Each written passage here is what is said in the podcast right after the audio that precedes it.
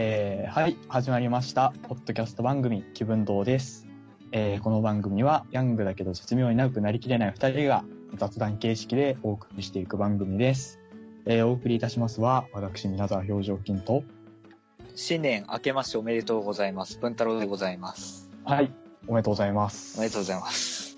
いやー、あの、あれなんですよ。新年明けて、はい。なんか、去年聴いた曲とか振り返ったら、僕去年結構映画館でアニメ見る機会多かったんですよ。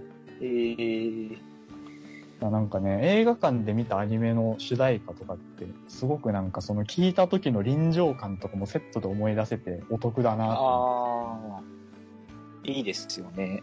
思って、映画館でね、ででっかい音でね、音楽聴くのもいいですよね。そうそう。迫力あるしね。うん、うん。音圧がすごい。そうそう。文太郎さんなんかあります？今年で。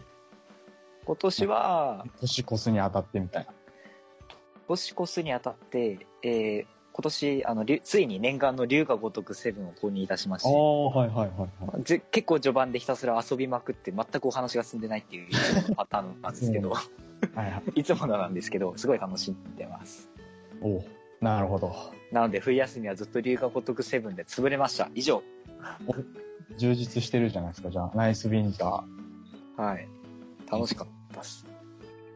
ということで、そんなね、僕ら二人が去年の振り返りとかもしつつ、今年ね、新年一発目は、豪華ゲストをなんとね、豪華すぎますよ。一度に2名もお呼びしてね、緊張するなで僕も若干声のトーン高いと思うんだけど、ね、いや、ほんと、緊張ね、若干しちゃってますけど、早速ね、ゲストのお二人をちょっと呼び込みたいと思います。じゃあ、どうぞ。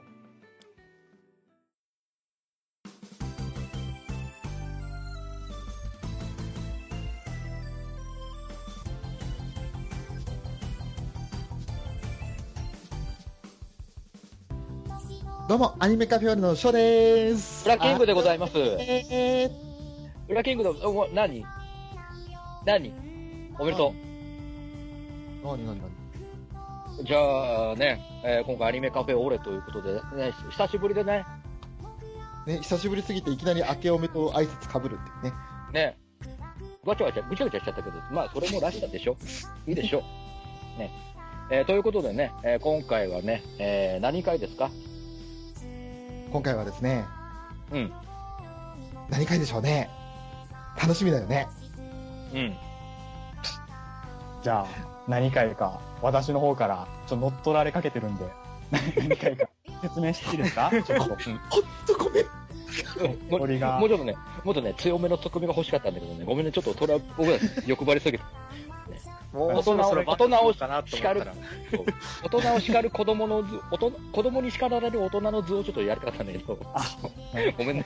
いや、僕もそろそろ、この画面の前では正座してます。もうね、あれですよ。どんどんこの、ある種、張り詰めた感じもね、緩ませて。ね。いや、なんかね、普段結構、割と話すメンバーなんです。僕からしたらやっぱお二人ってよく話す。まあアニメカフェをやられてますからね。文太郎さんもまあ僕はもちろんのこと、浦さんとも結構話す機会とかも今まで何度かあったと思うし、ツイキャスとかも、多分ね、はい定期的に見られてると思うんですけど、うんある程度そのお互いのことを知ったメンバーでも、この4人が揃うとまたなんか面白いですね。普段と違う感じがあって。そ ういや、アニメカフェプラス1なんだよな、ただの。いやいや、そんな悲しいことな いよ。はいよ。じゃあ、あの、もち、あの、ね、文太郎君やりたい、あの、作品持ち込んでくれたら、俺たちが撮るよ。ええ何回何回あ、じゃあ、龍が如く僕その見解を。オートのペン、全力でやるけど、俺は全力でやれるよ。その見解。やった。あとは翔さんも。これ、その、だんまりの翔さんがうん答えてあのね、なんとなく俺もやっぱり収録的な久しぶりなんでね、ちょっと様子を見ている。何？あなた、あなたもう攻めの姿勢でおなじみのじゃない？ちょとつ猛進でおなじみのじゃない？そうなの。まあね、まあ、そうなんです伊之助か将軍様かでしょ？おお、そ、そうな？早、流行り入れてみ、ああいついいんだよね。ちょっとつ盲信でしょ、あいつ、猪之まあ、被り物もそういましたしですね。ね。えー、ね、CV 松岡義嗣ということでね、よろしくどうぞ。なんですか？鬼滅の刃会ですか？今日は。よ読んでないけどいい。読んでないけどいい、ダメだよ。最近、最近14話ぐらいまで。一番見てるのは多分文太郎さんなんじゃない？ええ。じゃ、じゃなくてね、この4人とも全員めちゃめちゃドハマりした、あれですね、虹ヶ崎学園スクールアイドル同好会の話を今日しようと。よっ。はい。よ、ね。思いました。ついに。やっ。ぱこのメンバー来たらもうラブライブの話しなきゃいけないことになってるんで、うん。そうなんですね。だろうか。えー早速じゃあ、早速っつってもう5分話してます けど、早速本編の方 はい、現実をつけつけ思います。ね、えーえーじゃあ今回4人でね、っていこうと思いますんで、どうぞよろしくお願いします。よろしくお願いします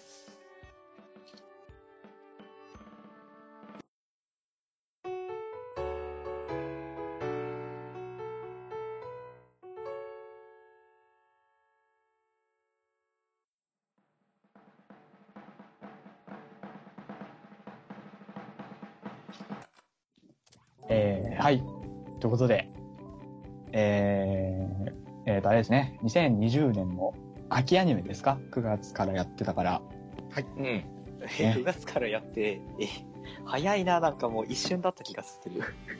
あっという間でしたね。あっという間でした。見てた感じ。ね、そう。9月かそんな前だっけ？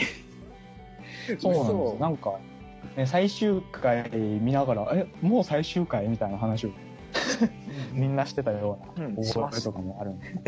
ね、えーっと、あれなんですよね。その本、アニメの放送があった時の、一応リアルタイムでなんか通話とかしながら見るっていうのを、僕、浦さん、翔さんではやってたんですけど、その時文太郎さんいらっしゃらなかったんで、結構文太郎さんの意見とかを結構聞きたいなっていうのが僕としては、ちょっと緊張するな。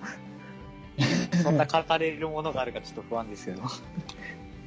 あの、これ、今この配信されてる音源を聞いてる人はちょっとわかんないかもなんですけど、文太郎さんアイコン、かすみちゃんなんですよね。登場キャラ。もうだから、ガチ度がそこから垣間見えるガチ部分も。いや、画像がないから、あスクショを撮ったあれなんですけど。キャラの話出たんで、それぞれ推しキャラみたいな聞いていこうかなと思うんですけど、はい。まずじゃあやっぱ、文太郎さんの推しキャラとかなんか、その子のここが好きみたいな話を聞きたいんですけど、はい。まあ僕は、まあ、まあ多分今ね、通話されてる方は多分一発で丸見えなんでしょうけど、かすみんっていうキャラが好きなんですよ。中須かすみんっていうキャラが好きなんですけど、もうね、なんだろう、ここ数年でね、なんか、推しのね、なんか、あれが変わったのかな、好みがっていう感じで、昔の自分だったら多分好きにならなかっただろうけど、今の自分だからこそ推せるかなっていう感じの。はあはあはあ。がしてて、すごいエネルギッシュっていうか、元気じゃないですか、歌詞。そうですね。うんうんうん。伝わるかな。アニメを見ててもすごい思うんですけど、うん。すごい何かと頑張ろうとする気持ち、うんうん表情豊かで、喜怒哀楽が分かりやすい。こんな可愛い女の子は見たことないです。すごい。めちゃめちゃ褒めますね。そりゃあね、推しですね。若干照れが入ってるのがガチだよね。さすがだよく、よく見抜いたね。うわーおおそうだね。ちょっとね、ブダ君恥じらいを感じながら喋ってるから、あの、ガチなんだよね。ちょ、ちょっと、やば。見抜かれたわ。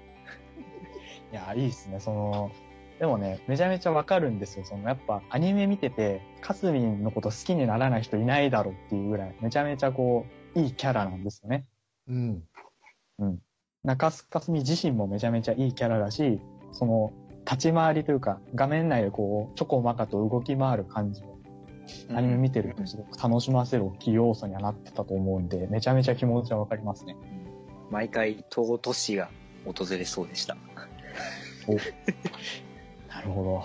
まあね、カスミンに関してはね、まあこのアニメ始まる前の、あのースクスタあるじゃない？はい。はいはい。スクスタのストーリーを見て、まず、ちょっと光、ぐっと持ってかれるじゃん。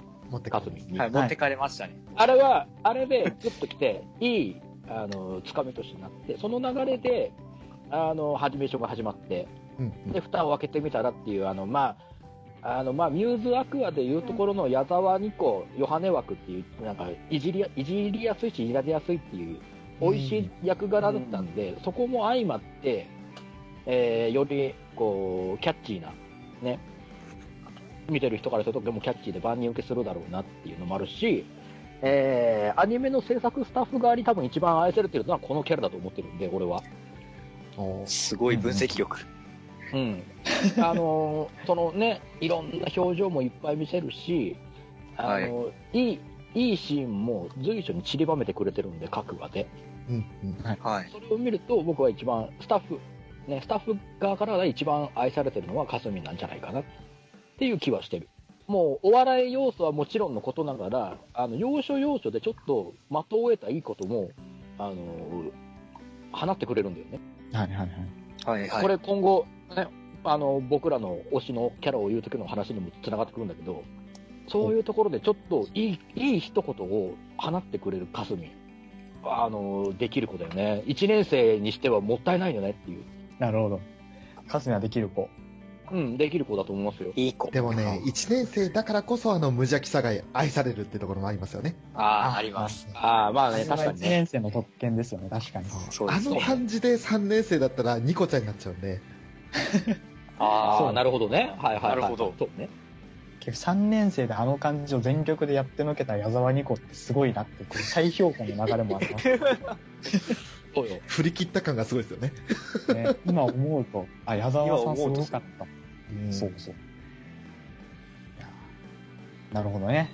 いや、ちょっと今、お二人の推しの話もちらっとね、匂わせがあったので、じゃあ、まず浦さんの推しキャラを聞いてみたいなと思うんですけど。えーっと、僕の推しキャラは、キャラはっていうか、もう田中千恵美さんです。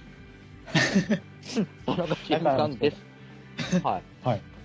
でこん今回はもう中の人からキャラに入ったパターンなんで、僕の場合はね。ああ、なるほど。はいはい。あの、一応、そのキャラを見た時には、紆余曲折はいいろいろあったんですけど、最初はやっぱり一番知ってる、中の人的に知ってる、えー浅香かりんから入り、うん。えーっと、誰とったんだ？エマベルで、えー、とか通って、最終的にたどり着いたのが天王寺リナ。おー。で、えー、あ、田中千恵美が天王寺リナやってんだじゃあそれでってじゃあそなれで。なったんですけど、はい 入りはね、入り、入りはそう,、はいはいそういう軽い入りなんだけど、ただこのアニメのシリーズを見た時の、やっぱりね、天王寺リナの立ち位置、一番、一番根の、根の深いはあの悩みを持ってたじゃない？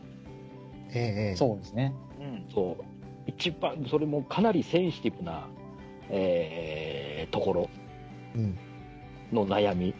ね、もともと、あの、顔の表情を作るのが難しくて、でき苦手な子で、つって。だって小、小中は全然、こう、ね、友達作ろうと思って頑張ってやってはみるものの、全部やっぱ表情に出ないからさ、うん。あのー誤解を、それで誤解を生んで、ずーっと友達できなくてってなったところでさ、まあ、高校入って、愛さんにまず、ね、えー拾われて、ね、そこそこでまず、拾われてそういいきっかけ、また、また頑張ろうかなってなったって、あの、これのままじゃ、もうこのままじゃダメだって自分で分かってんだよ。ね。うん。ちゃんともう表情豊かにして、ちゃんとお友達も作って、ね、みんなに思いを伝えようっつってやってんだけどさ、もうあの子は何？あの子はなんだよやろう。なんだよって。まあ、正確には6話ですね。6話か、そう そうそうそう。そうそうそう、ごめんね。もう6話。超ペディアが入りました。こうちょっと、ちょっとがん頑張ろうっつってさ、こう、ちょっとこう、前を向いて、一歩進んでいこうってなった時に、ふと自分の顔を見た時に、ああ、やっぱダメだっつって引っ込ん、引っあの、やっぱりダメだ、これ、私にはできないわっつって、塞ぎ込んじゃったところのとあの下りとかね。えーで、お家、お家に閉じこもっちゃってってなった時のさ、あの演技よ。田中千恵美の。演技。迫真だったでしょ いや、もう、あそこはね、胸を打たれましたね。でしょで、そこで、それこそさっきのね、かすみんのあれにもなつながるんだけど、ね、もうかすみんがそこでしれっと自分の弱点も武器に変えちゃえばいいじゃないってワードを放つの。うんこの野郎と思って、泣かすこの野郎と思って。なんかその野郎。そう。いいね、そこ自分のマイナスも、もう考えようでしょ、武器に、それも武器にしちまうぐらいに、で、やっちゃえばいいじゃないっていうところ。あれはね、中洲やるなと思って。うちのリナを救ってくれて、ありがとうねっていう、なっちゃってね。なるほど。そう。はそこで、こう、少しずつ、こう、前を向いて、こう、ね、自分の思いを少しずつ伝えていこうとなった後の、この、6話以降のお話で、あの、ちょっとずつ成長を見せてくる、リナリーね。うんうんちょっとずつね、いろん、いろんな部分で。ね、7話ではちょっとね、体が柔らかくなって曲がるようになるとかね。はいはい。はいはい。あとはちょっと、ちょっとずつこのクラスの、クラスメートとちょっと友達になり、なっていってるっていうところとか、あ俺、ちょ人付き合いがちょっとずつ上手くなってんだよね。うんうん。あれを、ろその6話以降もちょっとずつ小出しに見せてくれる感じがね、たまらなく良かったねっていう。そうですね。なんかこう、そこがメインとして見せてるわけじゃないんですけど、あ、やっぱこう、ちゃんとリナちゃんステップアップしてるんだなっていう描写がちゃんとされてたのは、すごく嬉しいものでしたね。うんうん。そう。はねもうたいあの辺の見せ方もすごく良かったんで、はいはい。ちょっとまあ、親目線的な見方のよりもあるかもしれないんだけどね、今、俺の目線から言うと、はいはい。あの、やっぱこの成長の度合いがこう、段階踏んで見せてくれてるっていうのがね、何より俺は良かったね。よりリナリー好きになったねっていう。おー。おーなるほど。うん。はあ、はあはあ、こう、なんでしょうね。ちゃんとこう、好きなキャラって要は応援したいキャラみたいな側面って結構強いと思うんですけど、その応援に対してこれだけリナちゃん頑張ってこういうことできるようになってましたよっていうのをちゃんと見せてくれてたっていうところも結構、推しがいがあるというか。そのね急になんか、か、なんかいろいろでき、もう、もうできる子になってますじゃなくて、はいはい一個ずつ段階踏んで見せてるところが良かったんだよね。うんうんその度合いなるほど。はいはいはい。めちゃめちゃわかりますね。それ一緒に見ててめちゃめちゃ思いました。確かに。でしょ？でしょ？一緒に見てて。て、もう俺の反応見たらわかるでしょ？それ6話以降見たときに、なんか、なんかリナニーがあると、あれ？うちのリナ、あれできるか？あれ？って、全部外してからね。毎回言ってたから。いや、でもめちゃめちゃわかりますね。その気持ちめちゃめちゃ。じゃあ、翔さんの方も。ああいや、本当あの、今回ですね、第3作目にして、一押しが決まらねえっていう状況 に珍しいというか、なんというか。珍しいんですよ。今まであの、ミューズ、まあ、ミューズは基本箱推しで、ね、石で言うならマキちゃんとかって言ってて、でアクアはもうようちゃん、ようちゃん、ようちゃんってずっと言ったんですけど、うんえー 言ってましたね。もうお恥ずかしい限りでございますが、いえいえ。えー二次学に関してはですね、えっ、と、まずトップ4がいるんですよ。それが、えー、ね、あの、あゆむちゃんと、かすみんと、そしてしずくちゃんとせつなちゃんなんですよね。おうんああ。この4トップがまず、もう超強力フォワードとしていまして、その中で強いてワントップ決めるなら、あゆむかなおー、なるほこれは最終的に歩むになったんだね。いや、ほんとね、おーほんと、花さ。ど。なるほ急にサッカーの話題から急に競馬になった。だね、これね、あのーね、リアタイ視聴僕らしてる時思ったんだけど、もう毎話見るたびに将軍様のあれが変わってんだよね。あ、やっぱこの子いいわ、この子いいわって毎話これ変わってるんだよな。あ、こいつ、よっぽど決まってねえな、定まってねえなっていうのが。いや、今回の私は浮気症でした。浮気症でした。浮気症でした。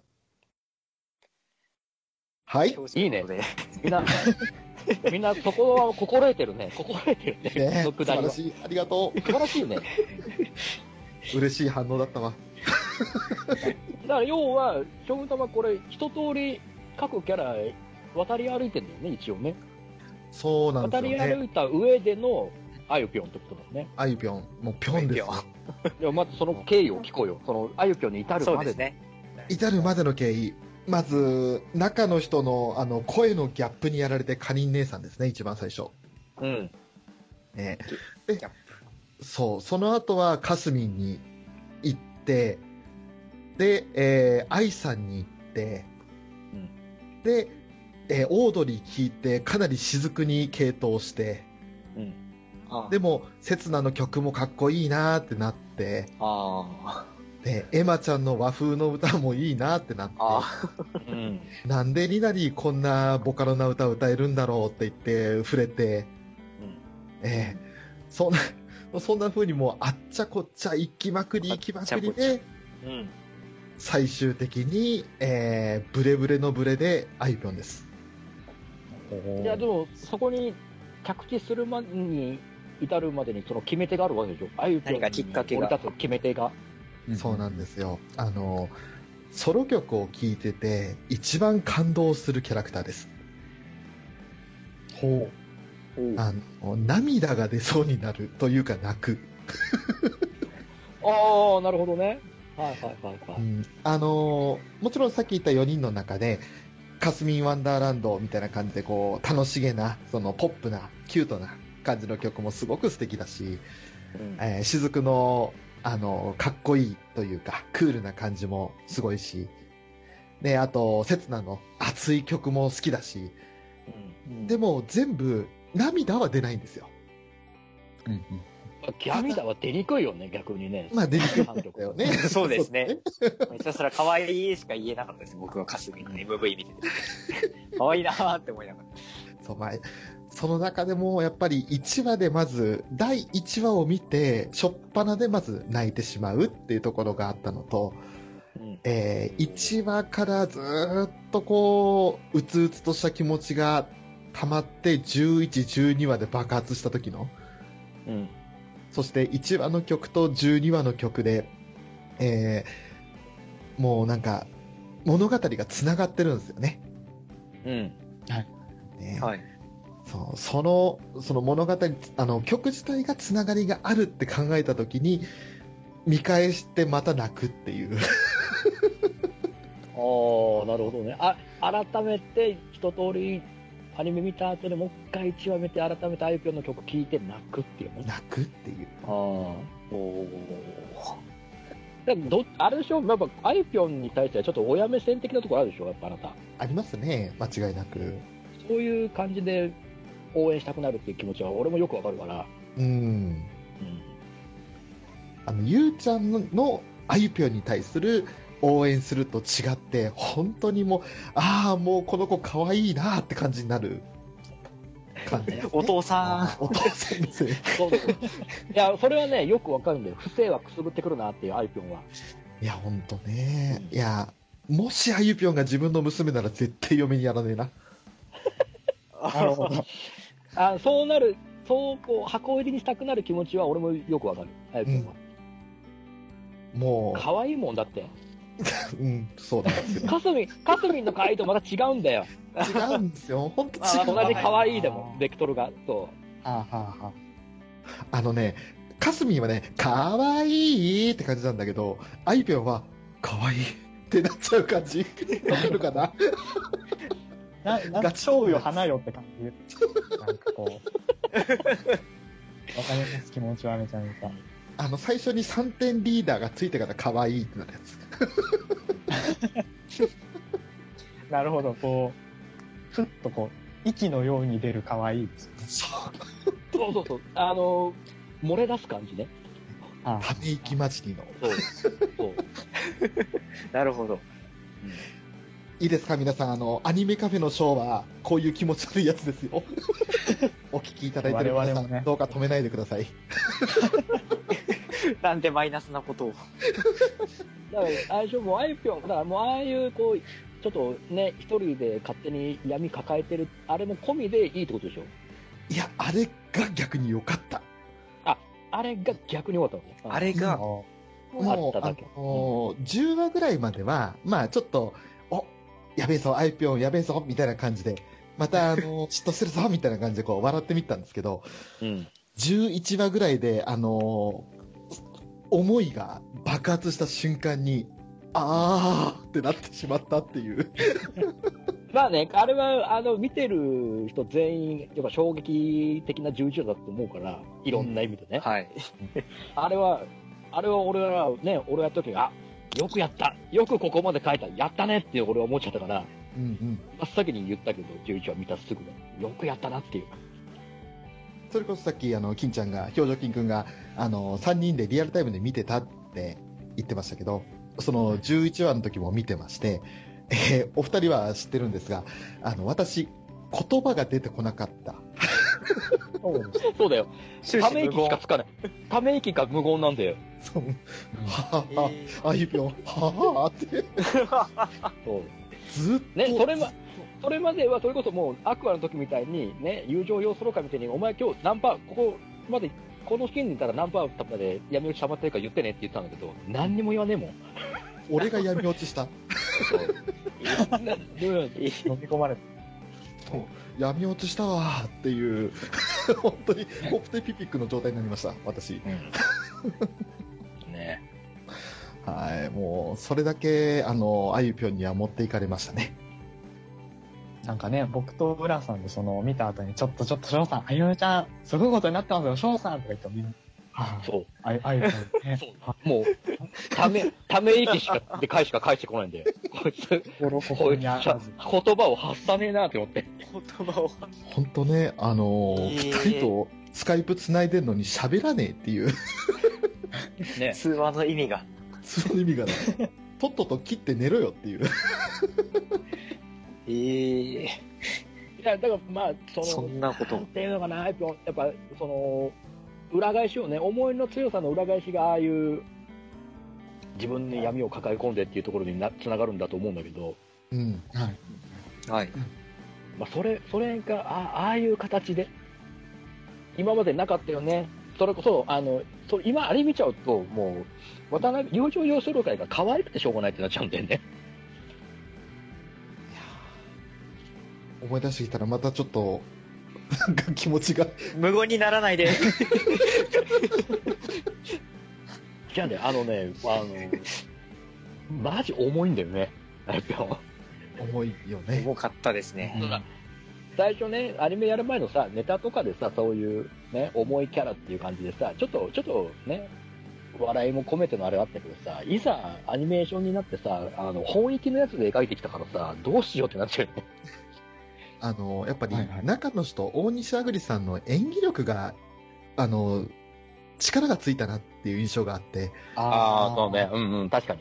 初期の頃のあゆむちゃんは、まあ、良くも悪くもまだ駆け出しの声優さんって感じだったんだけど、アニメーションがこう話が進むにつれて、この気持ちの入れ方が強くなっていくような演技をししていらっしゃったんですよね。うん。ああ。だからこう、あの、ちょっとしたあの、なんだろう、漫画とかでセリフにすると3点リーダーのあたりにちっちゃい「つ」が入るような、っていうような印象のわずかな一声だとか、うん、そういうのまでこう印象深く残してくれる演技をしてくれた。ああ、そうね。あらそういったところがもう、惹かれましたね。なるほど。あ。その、大西あくりの演技力も込みで、ええ、うん。あいぴょんだぴょん。ね。かね。わいい怖い、かわいい怖い、かわいい怖いって言ってるからね。ね。霞会じゃないですか。そう。以上です。素晴らしい愛を聞きましたね。素晴らしいね。垣間見えましたね。なるほど。さあ、満を持して、そうよ。いき言いますか。表情筋さんの推しキャラは、なんか、推しキャラはまあ、近衛かなたさんなんですけど、あれ？あれ？エマベルデ、エマベルデ、エマベルデだったじゃない？あれ？エヴァちゃん、エヴァちゃん。連名、え？連名させてください。ちょっと。うん。聞こうまあ、よ。まあ、一回落ち着くわ。一回落ち着きます。はい。まあまあ、聞いて、聞いてくだされ。はい、クールダウン。あの、もともと確かにエマさん好きだったんですよ。あの、本当スクスタ始めたばっかの時とか。うん。ただまあ、正直その、僕、なんかこう、さっき翔さんは割と推し決まらない状態でアニメ割と見てたみたいな話もあったんですけど、うん。僕結構一ところに集中してみないと気が済まないタイプというか、この子見るぞって決めてみたいタイプなんですよ。はいはいはい。ああ、なるほどね。だから結構暫定の推しみたいな、まあちょっと言い方変ですけど、そういうのを作ってから入り込むタイプなんですけど、はい。言ってみれば、なん言い方めちゃめちゃ悪いですよ。暫定枠みたいな感じの、ちょっとエマ先輩っていう要素は確かにあったんですよ。あら、うんうんうんち あの、と、と、とりあえずこの子見ようかな、みたいな。三人に、あらって言われる緊張。マリア聞いてるこれ？マリア聞いてるこれ？違うの、マリア。マリア聞いてる？違うのあり。こんな、激詰めされることになると思わなかったもん。いや、今の表情筋くんはゲスだよね。ゲーム。そうよ。いや、とり、とりあえずって言っちゃってるんだもん、だって。ね まあでもた、あの、最初にこう、一人ね、主軸の人を決めてみるってやり方は、俺はありだと思うから、うん。うんそういう見方は、見方自体は悪いものではないと思うから、全然いいと思うんだけど、これが、あのーこの絵彼方に持っていかれた経緯を聞こうじゃない？これね、なんだかんだあの、ずっとアフタートークで、なんか、このかなた先輩がなんちゃらかんちゃらってずっと聞いてて、聞いてたけど、あれ、ツイキャスではエマちゃんだって言ってるから、あれ、どういうことなんだろうと思ったら、今ここでわかるのかな？あのね、すごいの、文太郎さんからも詰められると思ってなかったので。いや、本当にびっくりしたもんで、ああ、そっか。いや、なんだろうね。その、アフタートーク、気分とのアフタートークとかで、カナダ先輩がどうみたいな話してた時って、結構気になりだしたぐらいの時だったんですよ。あ、そうなんですか。そうそうそう。エマ先輩もいいけど、あ、このキャラ結構面白いじゃん、みたいな気になりだしたぐらいの時期で、だから僕はなんだろう、エマ先輩とカナダ先輩両方見るぞぐらいの気持ちでアニメ望んでたんですよ。だから、言ってみれば。あ、はいはい。で、アニメでそれぞれ個人会見た結果、かなた先輩に大きく傾いたみたいな感じですね。うんうん。ああ、うんうん。言うなれば。じゃあ何かきっかけ的な。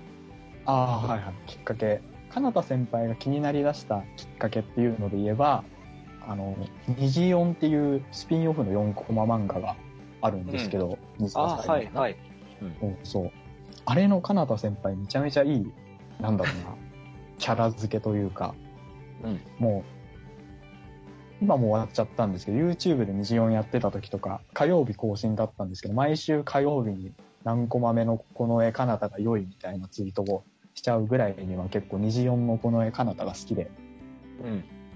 基本なんか4コマ漫画なんでゆるいテンションなんですけど、カナダ先輩なんかこう、力入ってない感じで面白いこと言うキャラだったんですよ、24のこの絵かなたは。うんうん。はいはい。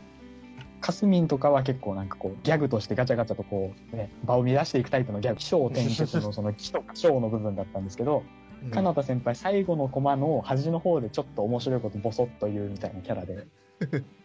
あれだ、もう、兄、兄さん、兄さんみたいなもんだ。あ、そう、兄さんです。なるほど。だから、少ない刃だけども、人の刃の鋭さがえぐいのじゃっていうやつでしょ、兄さん。それで気になりだしたんですよね。うんお、面白いじゃん、このキャラ、みたいな感じで、気になりだしたアニメ見たらもう、あれは7話ですね。7話見ても、かん完全に持ってかれてしまったみたいな感じ。7話、7話というか、こう6話終わって7話の予告の時点でもうこの絵、この絵の春、はるかちゃんが出た時点でもうガッツポーズだったじゃない、あなた。そうですね。ガッツポーズ。そうだそうだ。あの、アニメ始まる前に、その、かなた先輩の妹のはるかちゃんが出たら嬉しいなみたいな話はうん結構してたんですよ。うんはいそうそう。だからもう予告出た時は、来た勝った勝ったと思いましたね。何に勝ったんだよ。だって、7話に、7話前の1週間と7話見てからの1週間のね、あの、皆沢くんのツイート、めちゃくちゃ面白いから。面白いめちゃくちゃ面白い。見て、これ。そうですね。本当心ここにあらずみたいな。それこそね、さっきの翔さんじゃないけど、僕もだいぶ、鬱路な状態です。そうそう7話予告を見て、まず、浮き足立って、な、どんなものを見せてくれるんだろうっていう、何を僕たちに提示してくれるんだろうっていうので、もう1週間、もう、悶々として、で、いざ7話を迎え、その、ね、7話の全員を見せされた時だってもう、A パートの、あの、あれよね、もう週5でバイトしてる、バイト掛け持ちしてるの時点でもう俺は、あっつってるね、アバの時にもう、あっつって、そうそう。ここでもう、聞いてないんだけど、そう。そう。そう。ね、奨学金ももらって学校稼いでるからっつってね、もう夜も寝ずに、寝ずに勉強してっていうああいうの見せられて、あれ？ってなったでしょ。なんで僕に教えてくれないんだ、それをと思って。ね。ね。いやーそうそう。あのーそれこそね、7話、6話から7話の間の1週間、僕、すごくこう、個人的に結構忙しかったんですよ。なんか、はい大きなこう、なんか試験とかもあって結構忙しくて、うんこれを乗り切ったら7話だ、カナダ先輩だと思いながらめちゃめちゃ頑張ったから、それが報われたみたいな感も相まって、あうんもうちょっとあ終わってしまいました。あのー、7話放送当日の土曜日17時ぐらいかな。なんか、どうやったら、なんかまだ追い込めると思ってて自分のことを。追い込んだ分だけ7話は美味しくなるぞっていうなんかこう、ああ、わかる。稲沢理論が。あの、なんか本当にストイックな考え方よね。そう。なんか変なね。限界まで絞り込んで、絞りに絞り込んだ後の、あの、飯は超うまいっていうやつですね。そうそう。そうなんです。ほんとそれで、なんか、節制に節制を重ねたっていう感じよね。そうそう。その時だけストイックスイッチ入っちゃって、で、あの、走りに行きましたね。走ろう。そうだ、走ろう。えーこれどうですか？これどうですか？本当に、本当に自分の肉体を追い込んでいってる感じね。精神的にじゃなくて、肉肉体的にもっていう感じ。追い込むってバッキと一緒ですよ。似たものを感じますね、確かに。ね、そう走ろう。そういくか。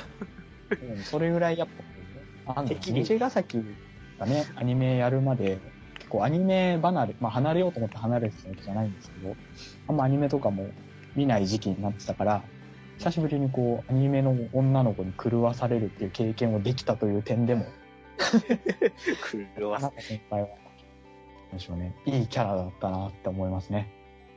はい。からね、あの、この絵、かなた学なんつうもんがね、生まれて、あの、ね、僕と、僕と将軍、将軍様は、あの、ちゃんと受講したからね、この絵、かなた学。受講しました。はい。受講させていただきました。その説はご迷惑を。ごめいや、よかった。いや、いや、すげえよかった。すげえもう、もう、皆沢客員教授の受講授業はね、もう素晴らしかったです、本当に。深読み、深読みがすごいのよ。受けたいな。まああのね、この絵かなた学っていうのは、その、僕が7話を見るにあたって、7話の前後でこう、ほんと完全に壊れてしまって、こあのこの、この 絵かなたとは学問である。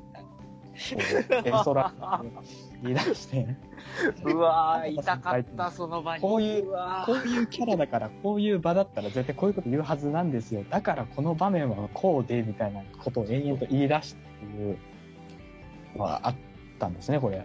うん、うん。痛かったな、それ。もう、本当、その説は、僕のね、大好きが暴走して皆さんをこう傷つける形に。傷つけるはいないけど。いや、あそこまで。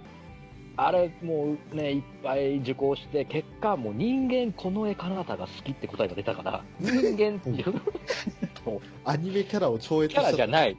人間この絵かなたが好きっていうね。だけすごい授業だったんだ。ちょっとね、だからぜひ、あの、僕のその時期のツイートとか掘り返して見てもらえるとね、皆沢表彰金やばいなというふうに思ってもらえるんじゃないかなと思うんですけど、うんはい。すごいな。金ちゃん、ここまでなるのは初めてだな。いや僕もね、なかったんですよ。それなりに今までいっぱい見たわけじゃないですけど、多少アニメ見てきたんですけど、なんかね、ここまでなるんだっていう。どっか一歩引いた感じというか、客観的に見れたんですよね。そうですね。うん今までは。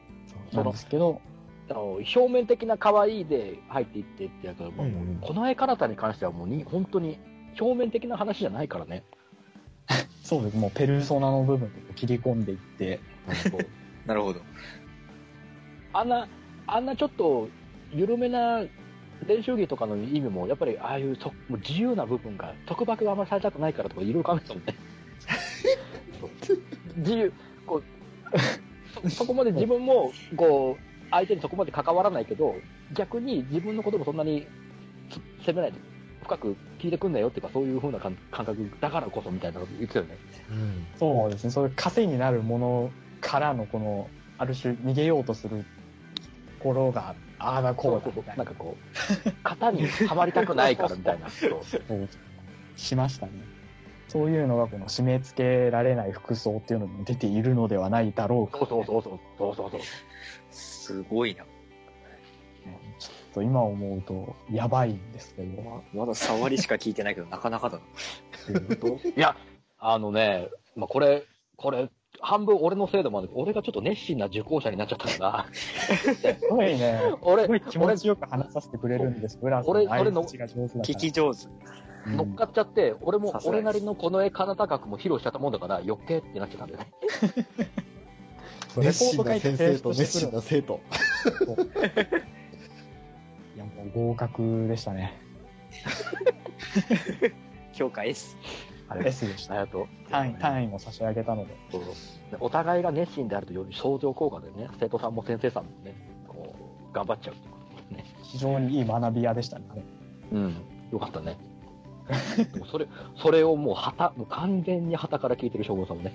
ね俺、俺たちが熱く語ってるのに、もう、割って入ってこねえんだもん、全然。いやね、あの、まあ、二人にとっては相乗効果かもしれないけど、このこの外野にとっては果たしてどうだろうかってところもあるからね。少しは、少し、人に乗っかること覚えなさいよ、なんだもん。いやいやいやいやいや、あのね、俺も経験があるからさ、ちょっと、あそうねあなた経験があるからさ、あんまり言えないんだ。あ今回のね、稲沢君を自分の映し鏡のように見せたからね。あ言われましたね。アクアの時俺、今の金ちゃんみたいだったんだねって。ようやく、は、客客観的に見れたもんね。あの頃の自分を客観的に見れた瞬間ね。見れたからこそ、どこかこう、途中までのめり込めてない自分がいることに気づいた。でもその後のね、10話以降でこう翔さんも無事に、ね、飲み込まれて、飲み込まれても。久しぶりに毎日一週間が楽しいっていう。こ そうね。あったね。う今週も迎えたぞ土曜日をよっていう。うんうんうん。あの、毎週土曜を楽しみにするっていう感覚もなんか、僕にとっては結構久々で良かったですね、そういう。あ、久々でしたね。うんこの、あ、聞く、この週に一度のお楽しみっていう感じでね、土曜の夜を待ち遠しく感じてる僕たちね。ね、